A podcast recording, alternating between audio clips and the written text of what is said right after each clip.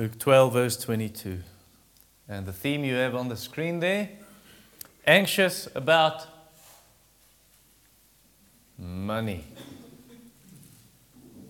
Let's pray. Heavenly Father, we draw near again to the throne of grace.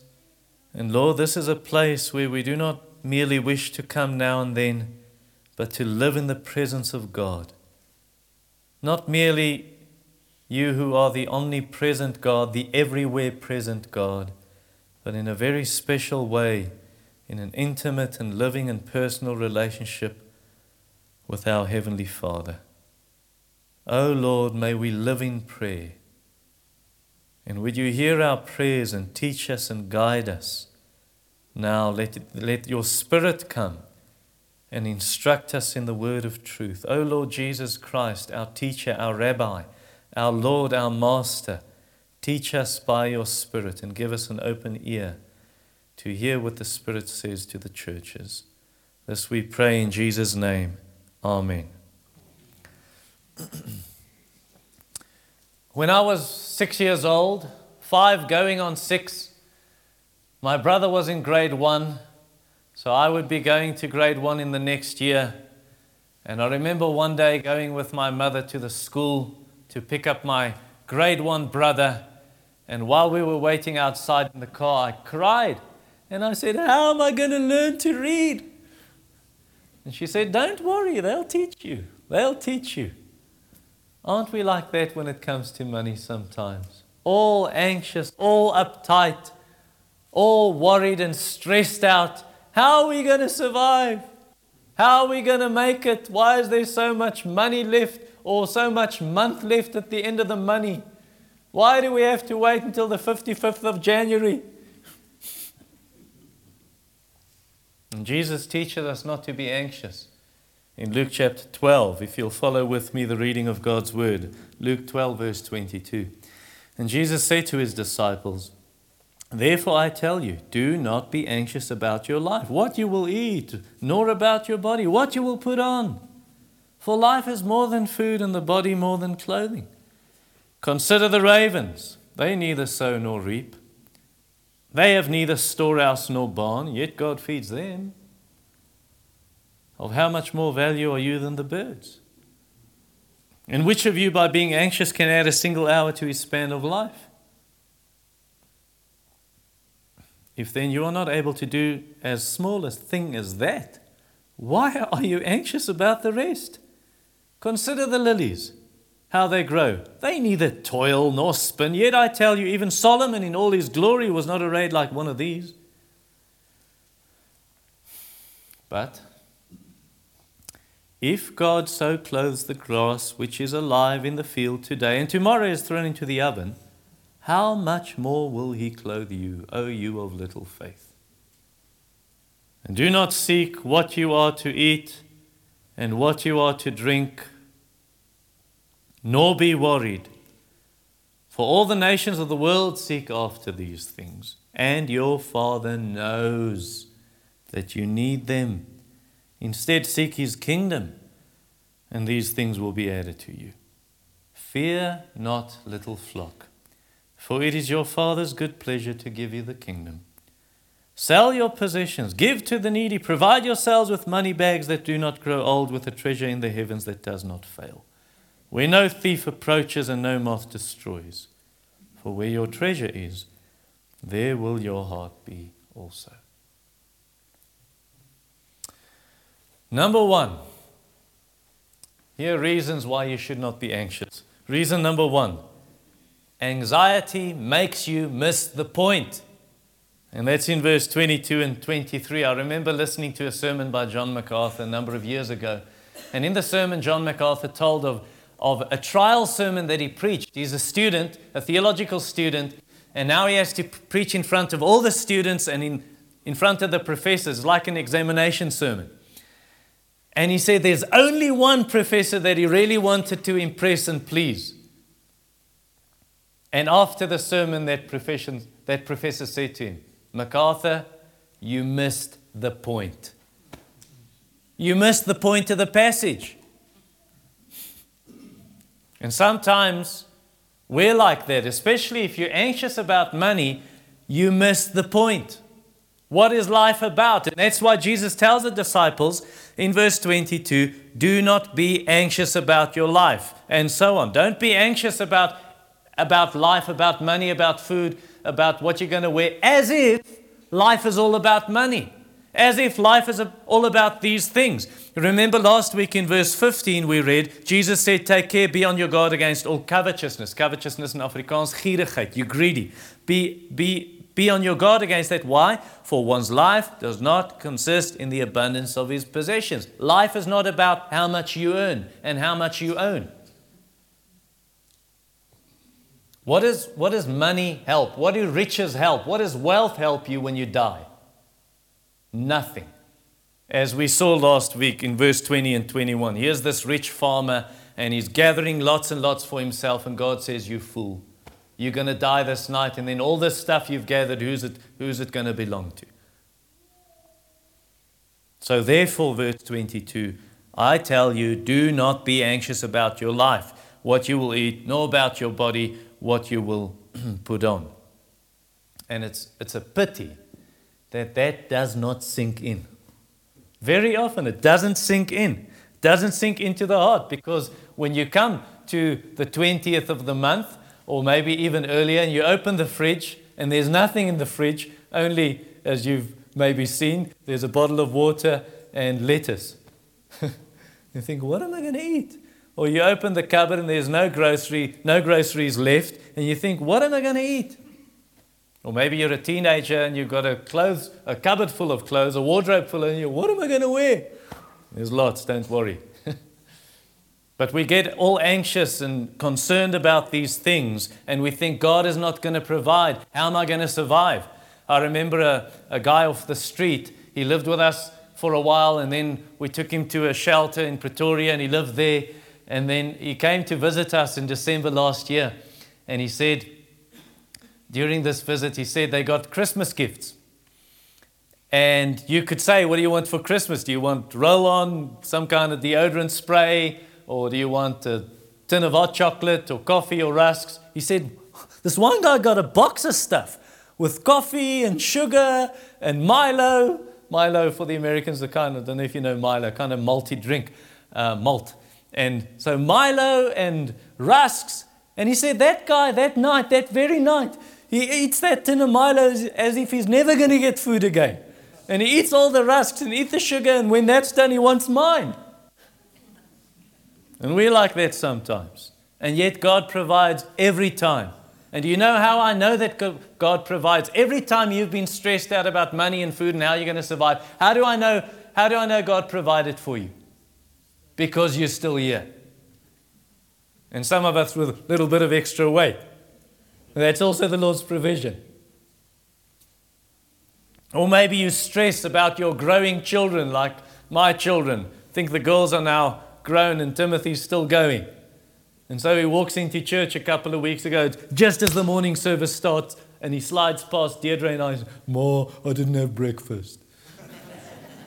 and we're so worried about these growing children, and, and you get stressed out. How are we going to get clothes for school? They're growing, and uh, is there going to, are there going to be, will we have enough clothes for the winter? And, and once again, your stress didn't help, and God provides like James 1 tells us, that God does not change, does He?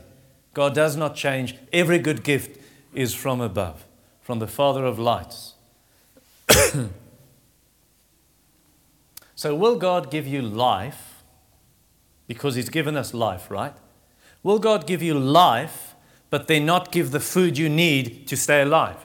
Will God create your body, but then not give you the clothes you need to cover that body and to keep that body warm. That's the point in verse 23. Life is more than food, and the body more than clothing.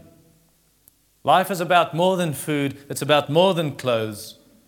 You can have a, a wardrobe full of clothes, you can have a cupboard stacked with groceries, and yet that will help you nothing if you do not have eternal life. That will help you nothing if you do not do what Jesus says in John chapter 6. I'm just going to flip there and read that to you uh, John chapter 6, verse 27 to 29 do not work for food that perishes. But for the food that endures to eternal life, which the Son of Man will give you, for on him God the Father has set his seal. Then they said to Jesus, What must we do to be doing the works of God? Jesus answered them, This is the work of God, that you believe in him who has, whom God has sent. Jesus is the bread of life. What does it help? You've got bread from Checkers or bread from Pick n Pay, but you do not have the bread of life. You're going to die without Christ. And what did all your food and all your clothes help you? Nothing. So, Jesus again, verse 23 life is more than food and the body more than clothing. Number two, second reason we should not be anxious about money. Anxiety makes you forget who you are. And that's in verse 24. Some years ago, maybe three or four years ago, we went to Jeffreys Bay on holiday to the Eastern Cape. And on the way there, I cannot remember was this the road as you that the road that leads up to Cradock, or was it the road leading up to Graaff-Reinet? Because we've done uh, gone both ways for a number of years. But on the way, there's all these lampposts, these telephone poles, and wow, lots and lots and lots and lots of crows' nests. See all these nests on top of the telephone. Why are there crows' nests? Because there are crows. Why are there crows? Because God provides them with food. And that's what Jesus says in verse 24. Consider the ravens or the crows. They neither sow nor reap, they have neither storehouse nor barn, and yet God feeds them. Of how much more value are you than birds? God feeds the crows.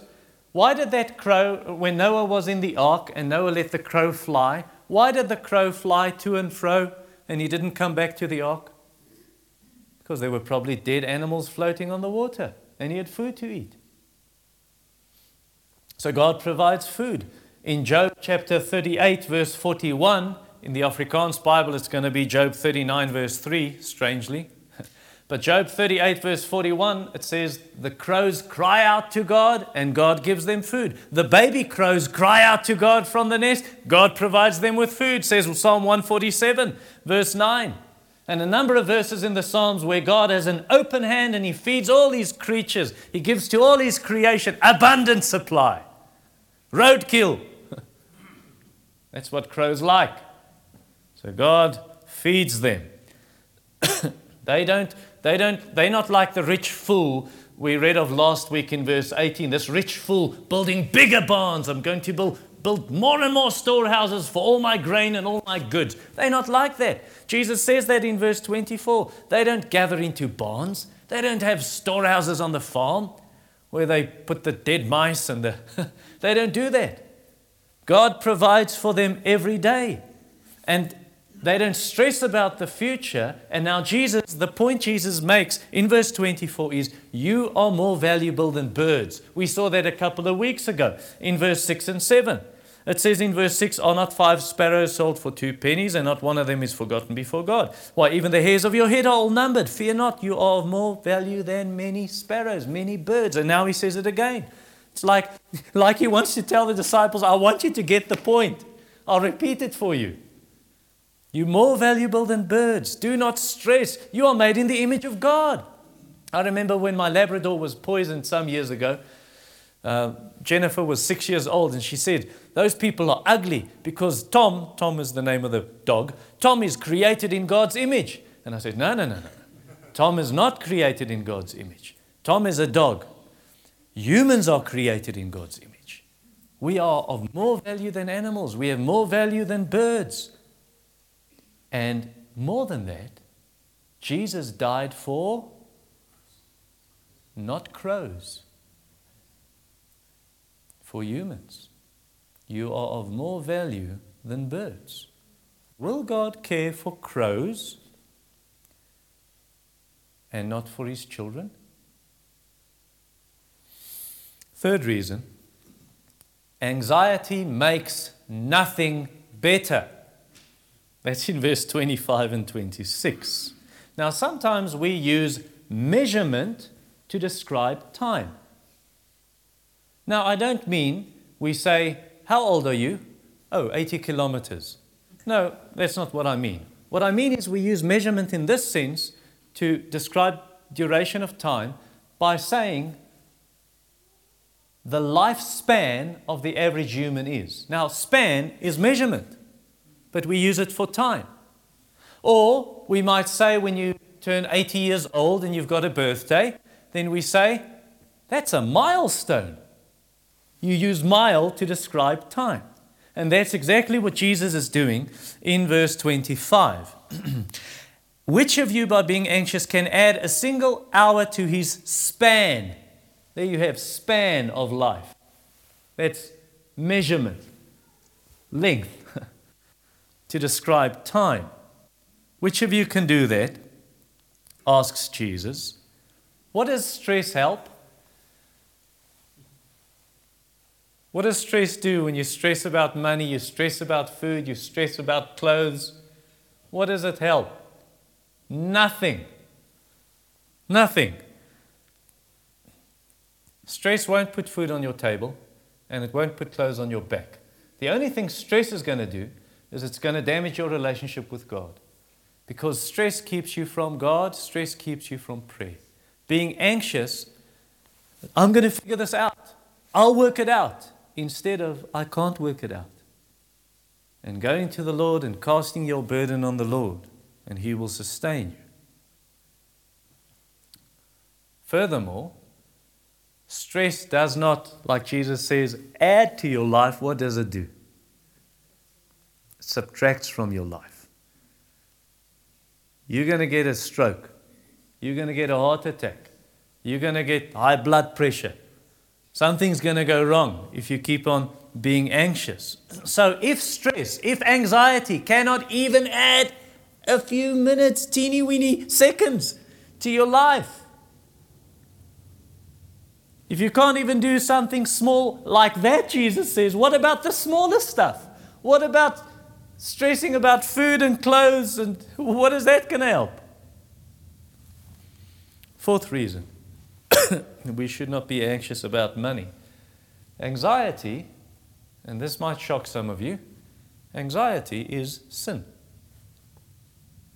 Verse 27 and 28, we find that, and I'll, we'll read through it in a moment.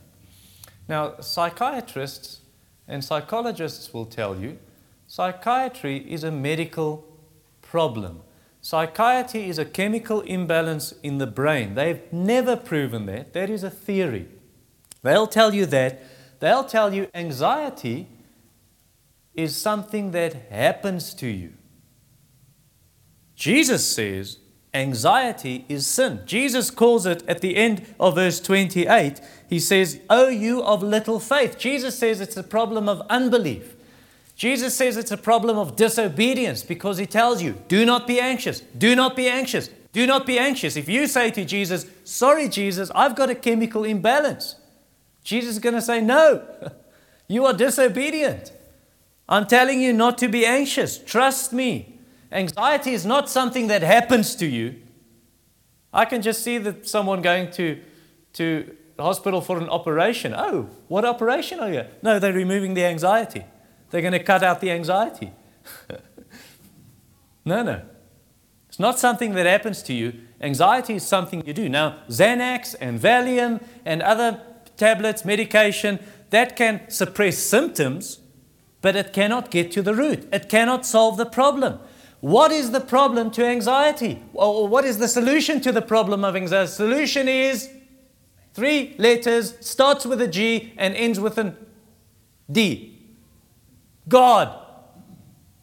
God is the solution. Listen to this quote by Maurice Roberts. Can we get it on the screen, please? It is our folly that we allow ourselves to look at life's problems as if they were somehow isolated from God. The mere thought of God should end all anxiety. if God be God, then no insoluble problems exist. There is in God just exactly what is needed to solve every riddle of life. Panic is the sinful failure to apply our knowledge of God to particular problems. Peter looks at the waves and begins to sink. Panic is possible only when God is obscured from our thoughts by visible circumstances. There is no situation in life too hard for God. The impatient urge to resign and run away when times are trying is unworthy of the sons of God. Life's secret very largely consists in holding God in our thoughts as much as possible, and especially in times of fear and need. End quote. So, what should you do when you're anxious? The first thing you should do is not try harder not to be anxious. The first thing you do is go to your Father and say, Father, forgive me that I've been a man or a woman of little faith. I have not trusted you. Please, will you cleanse me through the blood of Christ? And then you do verse 27 and 28. Consider the lilies, how they grow. Look at the flowers. Now, the, the translation here, lilies, that's from a Greek word that can actually, they're not quite sure what kind of flower this is. But, but that's not the point. The point is just look at the flowers in the field. Look at the detail in those flowers. You, let's take a lily, for, for example. There you've got a lily and the, flower, the, the petals of the lily, the flower is white, and then there are these pink streaks in the flower. Where does the white end and where does, where does the pink begin? You don't even know. It's just amazing how God has designed this, and you see the speckles and the spots on the inside of the petals. And the lily has six petals, the flower. Three of them are broad and crinkled, three of them are, are narrow and, and straight. It's amazing the design of these flowers and how God clothes them in different colors white and pink and, and an orange burst with brown speckles and yellow stripes. Wonderful, the design and the beauty of God in creation. And Jesus says, Look at those flowers. What do they do to be like that? Oh, they stress at night. How are we going to look beautiful tomorrow? You know, like the women have to paint ourselves and sit in front of the mirror for an hour and do them. No, no, no, no. None of that. No toiling, no spinning, no making of clothes. God clothes the flowers. God makes them beautiful. And Jesus says, even King Solomon, all his majesty, his glory as the richest king Israel ever had. What, what robes did he have? Probably purple and crimson and maybe blue with gold interwoven. I don't know. But here's rich Solomon, even Solomon. You can, you can try and dress like a flower, ladies, you won't look like that flower. Really, even you see these, these designers of clothes and they try to, they'll look at a, maybe a flower and try to match that in material, they can't get it right. The colors don't match. And yet in the flower they do. So, why are we concerned? Jesus says. Why are you worried? Why not do what, what the Bible tells us in Isaiah 26, verse 3? You keep him in perfect peace, whose mind is fixed on you, is stayed on you. The mind fixed on God, thoughts filled with God, whatever is true, whatever is honorable, whatever is lovely, whatever is commendable, and so on. Paul says, think about these things, fill your mind with these things. Set your mind on things above where Christ is seated at the right hand of God. So keep the mind fixed on God. And then, very important to overcome this anxiety is work.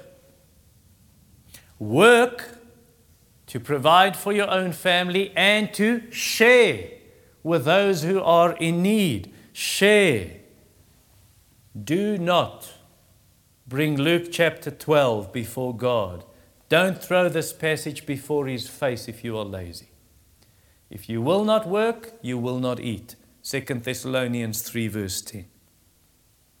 And then get all anxious. Why is the Lord not providing, but you're not working? Work. And then also, please do not say, and you're all anxious and worried and do not say, God is not providing. I've asked Him and He's not providing, and He has provided, and you're wasting the money.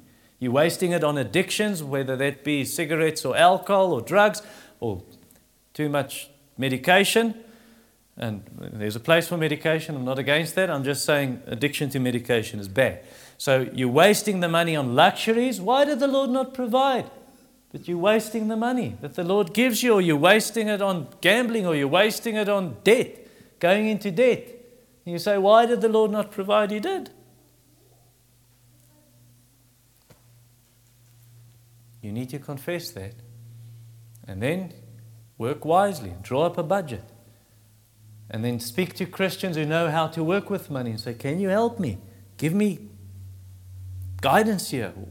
How do I work with this? How do I sort out these things? Right, what if you don't have a job? Is that a reason to be anxious? No. You look for a job, you pray for a job, and then you remember every business in this country, every business in this world belongs to whom? God. The cattle on a thousand hills belong to God. The gold and the silver in the world belongs to God. Haggai chapter 2, verse 8. Psalm 24, verse 1 the earth and its fullness is the Lord's. So everything belongs to God. The economy belongs to God. Everything is His. You don't need to say, well, I can't find a job because of this reason, that reason, and uh, scarcity of work. God is in control of everything. And so you go to your Father and you say, Lord, help me. And eight hours a day, you spend that time looking for a job and praying for it. And will the Lord, will the Lord uh, clothe these little flowers on the grass? Jesus even says in verse 28 now he's not only speaking about lilies, now he's speaking about little flowers on the grass. I was in the Western Cape in 2018 for uh, some meetings we had there. And during that time, one, one afternoon, I went out and I was in a quiet place, walking up and down, praying, talking to the Lord, and I saw this little flower on the grass, a little, little purple flower, maybe, maybe half the size of my pinky nail. And I looked at this flower and I picked it at five petals and I turned the flower upside down, and each petal, purple, had a dark purple stripe it's like it's painted under every petal. Who sees that?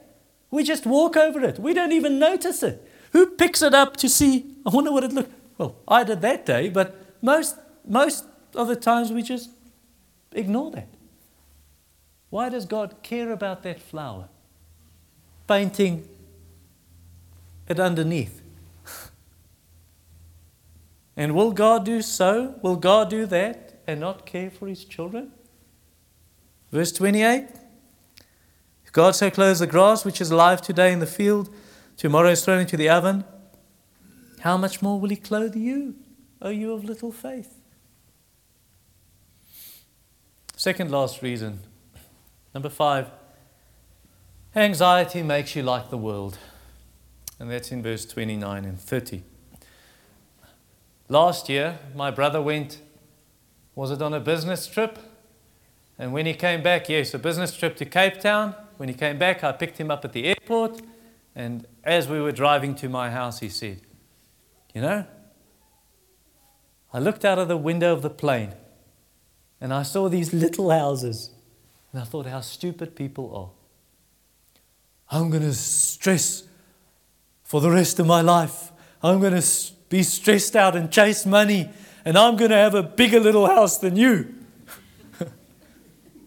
That's what we're living for, running like ants to get these little houses.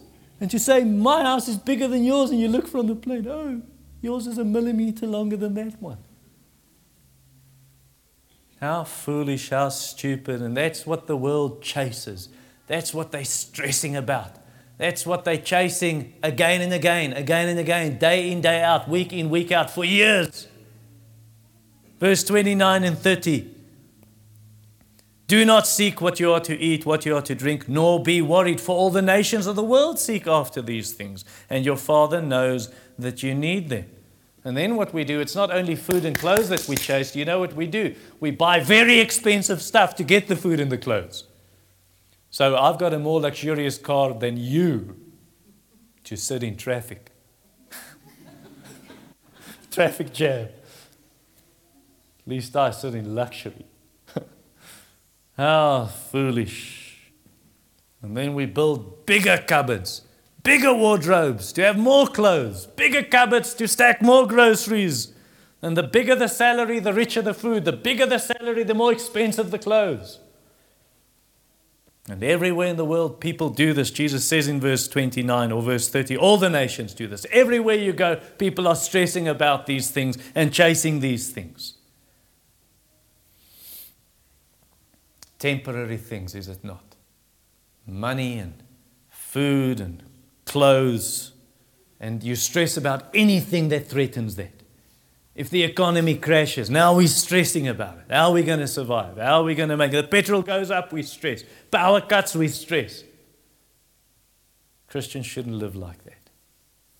Christians should not live as if you do not have someone who will provide for you. We have to fight for survival. Christians don't live that way. Psalm 127, verse 2. It is in vain. It does not help that you go to bed late and get up early, eating the bread of anxious toil, anxious work, for the Lord gives to his beloved sleep, or he gives it to his beloved in their sleep. Live with this knowledge. You have a Father in heaven. You have a Father who cares about you. You have a Father who is the Father of everyone who repents and puts their trust in His Son, Jesus Christ. Trust in Him, verse 30. Middle of the verse, your Father knows that you need them. And then you live with this knowledge. He knows.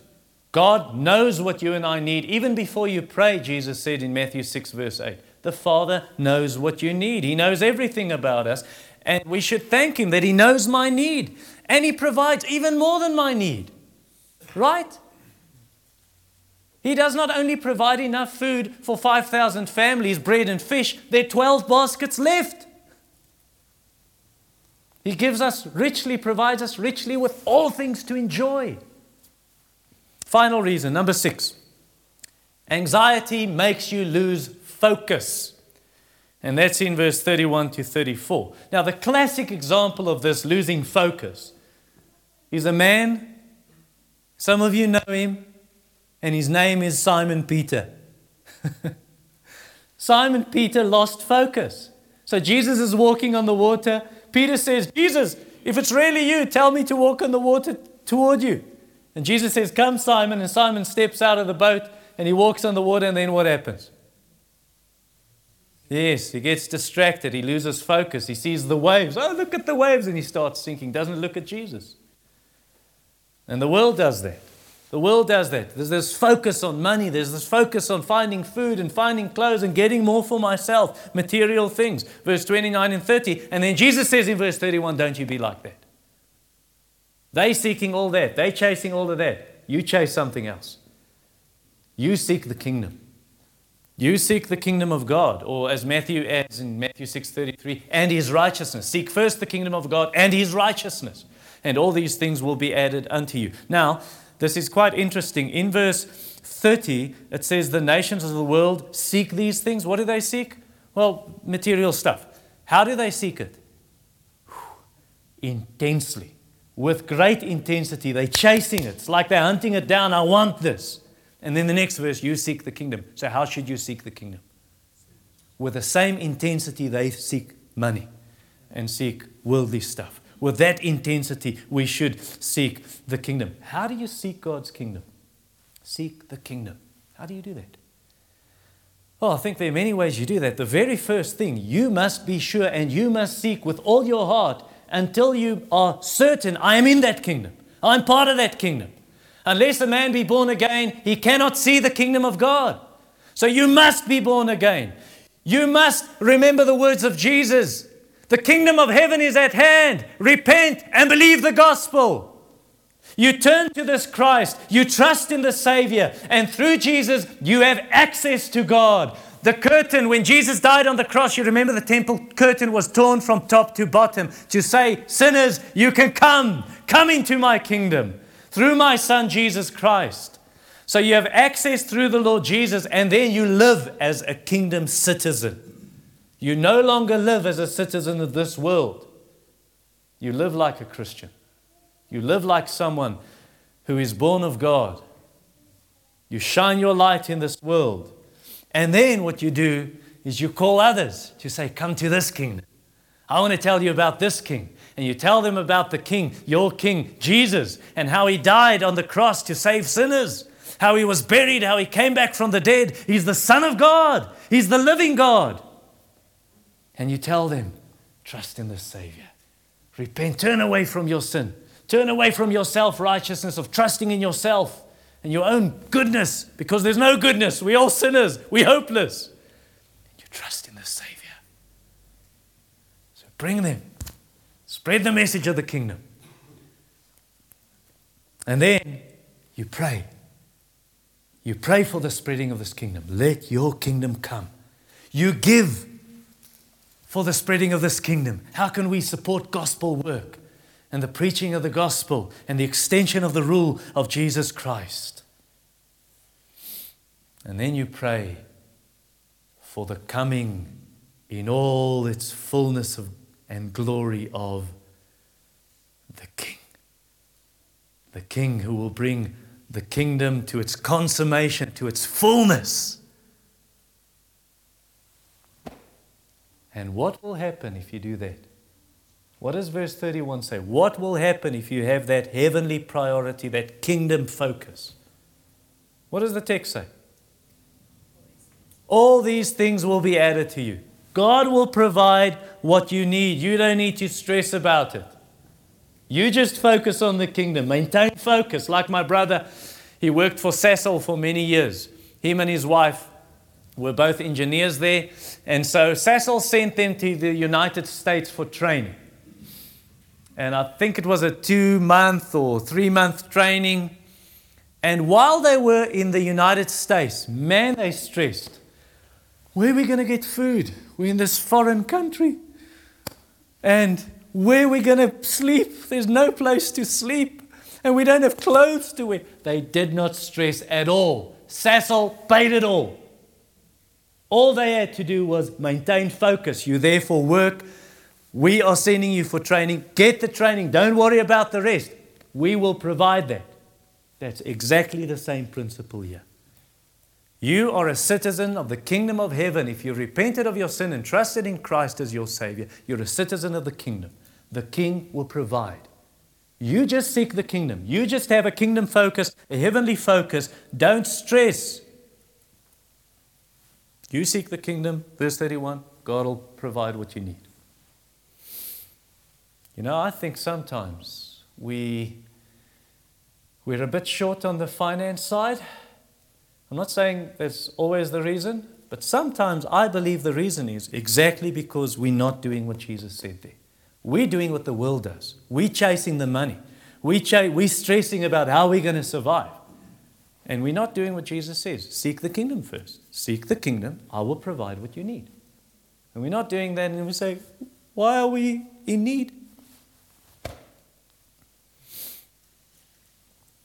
I think what the Lord wants to do is He allows us to go through those financial straits, dire straits, because He wants us to, He wants to wean us off the world. He wants to wean us off the world and focus, focus. Focus on Him, focus on His kingdom. He wants to teach you not to be afraid, but trust He will provide for you. He will take care of you. Verse 32. Fear not, little flock, it's your Father's good pleasure to give you the kingdom. Well, that's even bigger. and it's not just, just giving, verse 31, what you need on earth. He, he's given you the kingdom. He knows you're weak. He calls them little flock. Fear not. Don't be afraid. Little flock. I know you're weak. I know you're made of dust. I remember that. I'm your shepherd, little flock. I'm your shepherd. And what does the shepherd do? Who of us do not know Psalm 23? Maybe all, all of us know the song. The Lord is my shepherd, I shall not want. Want there's, there's not, I don't want it. it means I don't lack anything. He's your shepherd. He will lead you to the green pastures. He will lead you to the quiet waters. He will lead your steps in the footsteps of righteousness. He will lead you through the valley of the shadow of death. The shepherd is with you. He will lead you. He will protect you. He will guide you. He will provide for you. And not only little flock, verse 32 says, Father. God is the Father of those who trust in His Son. He's your Father. He's adopted you into His family. Behold, what manner of love the Father has given unto us, that we should be called the children of God. He's given you a kingdom, verse 32. It's His pleasure to give you the kingdom. I mean, man, that's big. He gives us a kingdom. He's given the kingdom to the saints through Jesus Christ. You are an heir of God, a co-heir with Christ, 'n erfgenaam van God, 'n mede-erfgenaam van Christus. Just imagine that. Everything God owns, he gives to you. And he does, how does God give it? Grudgingly, like this father in law. Oh, Chandra, I hope everything's fine. I'll just be nice with you because you like my daughter and I like my daughter. God is not like that. God is not, all right, I'll be nice to you because of my son Jesus, but I'll just bear with you. God doesn't do that. It says in verse 32 it's the Father's good pleasure to give you a kingdom. It's a pleasure. He delights in doing good to his children. He enjoys doing good to his people. God, that's his character. God is good and does good, says Psalm 119, verse 68. Turn to me and be gracious to me, as is your way with those who love your name. Psalm 119, verse 132. That's God's normal way of dealing with his children is grace, goodness, kindness, pleasure. It's a pleasure for God to do good to his people, to give us the kingdom. Will God give us the kingdom and then not give us what we need? I'm sorry, pal. You need to suffer.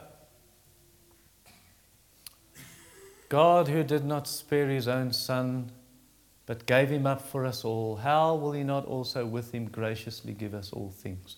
Says the apostle in Romans 8:32. So why stress about tomorrow? Why are you stressed about Monday? Why are you stressed about next week? Why are you stressing about, yes, but what about next month? Why are you stressing about next year? What if, what if my kid goes to college? It's matric next year. Why are you stressed about that? Why are you stressed about when you're 65? Oh, you know, when I'm 65, they're going to say you can't work here anymore. How am I going to survive? I don't have enough money. I don't have a pension fund. Yes, yes. God doesn't have money because old mutual, because the economy. God's not bound by that. So, do you want to overcome your anxiety about money? Then, verse 33 sell your possessions, give to the needy, provide yourselves with money bags that do not grow old, with a treasure in the heavens that does not fail, where no thief approaches and no moth destroys. Now, Jesus is not saying, Oh, I'm against you having personal possessions. You may not own a house or a car. That's not what Jesus is saying. In Acts chapter 5, you saw Ananias and Sapphira who cheated and lied.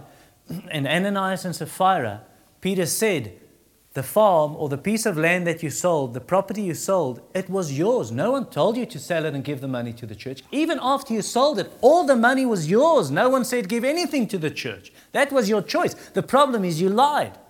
So God is not against having personal property. The point is don't gather and gather and gather and gather for yourself. Just say, I want it all for myself, storing up like the rich fool in last week's passage. Like the nations in verse 30, chasing material things, we want more and more and more for ourselves. Don't do that. The point Jesus is making is open hand, open hand. Give out. Share with those in need. Have you got abundance? Then share.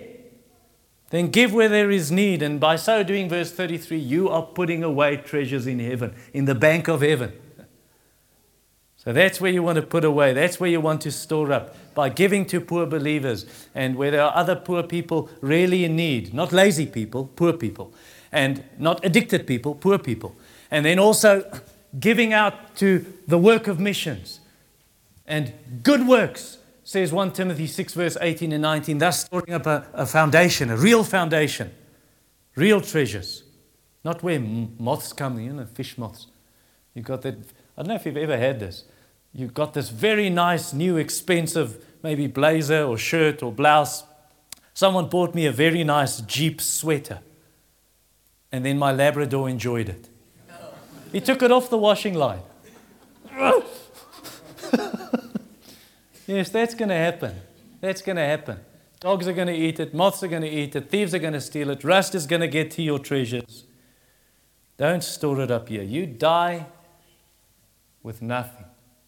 With nothing. You don't take it with you. So, you want to you wanna focus on, on heavenly things? You want to have a focus on God? Then give with an open hand. Give with an open hand to missions, give with an open hand to poor believers, and what's going to happen if you do verse 33, verse 34? And that's the final verse. For where your treasure is, there your heart will be also. So you give your treasures there, the heart's going to follow. For instance, you invest a lot of money in, in shares, what's going to happen? You want to check the newspaper or online. How the shares doing? Because you put a lot of money in. So where the treasure goes, the heart goes. You give lots and lots and lots to missions, you're going to want to know what's going on in the mission field. Are people being converted? I'm praying for that. And you're going to pray more for that. Oh, no converts. Let's pray more. And you want to give more. Where the treasure goes, the heart follows. So you want, you want a heart focused on heavenly things, then give to heavenly things. We close by saying this anxiety, anxiety about earthly treasure, if you give in that way that I described, is going to be a thing of the past. You're not even going to worry about earthly stuff, really. You just, you just want, want the kingdom to advance. And you'll be, you'll be like, in closing, you'll be like uh, the man in the story. I heard this at a conference. A Welsh preacher told this story about a man who he was always worried. He said, You would see him walking in the street like a question mark. Oh, there's the guy. And, and one day, this man was walking in the street and he's all sprightly and joyful and happy and smiling. And someone said, What has happened to you? You, you always worried and stressed and anxious. Why the smile? Why the joy? Oh, no, I found someone. I give my worries to him. Oh, really? Yes, he's new in town. He lives in this and this house and this and this street. And I pay him and he does my worrying for me. Oh, how much do you pay him? Oh, a thousand rand an hour. How do you afford that? Well, that's his worry.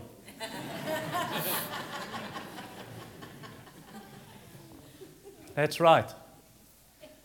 That's right. That's what we should do. Cast all your anxieties on God because He cares for you. Let's pray. Our Father in heaven, oh, Lord, we come again in, in one sense ashamed, Lord. Ashamed of our disobedience, ashamed of our little faith, ashamed of our sin. That we become anxious, we stress, we worry, thinking you will not provide. Oh, forgive us that we sometimes live like the world, chasing the stuff of this world, that we sometimes live like the world, all stressed out, as if we do not have a Father who cares. Forgive us, Father, and cleanse us of this sin, and please help us to trust in you and help us instead of gathering for ourselves to have an open hand and give to the work of your kingdom and also to share with poor brothers and sisters. This we pray in Jesus' name. Amen.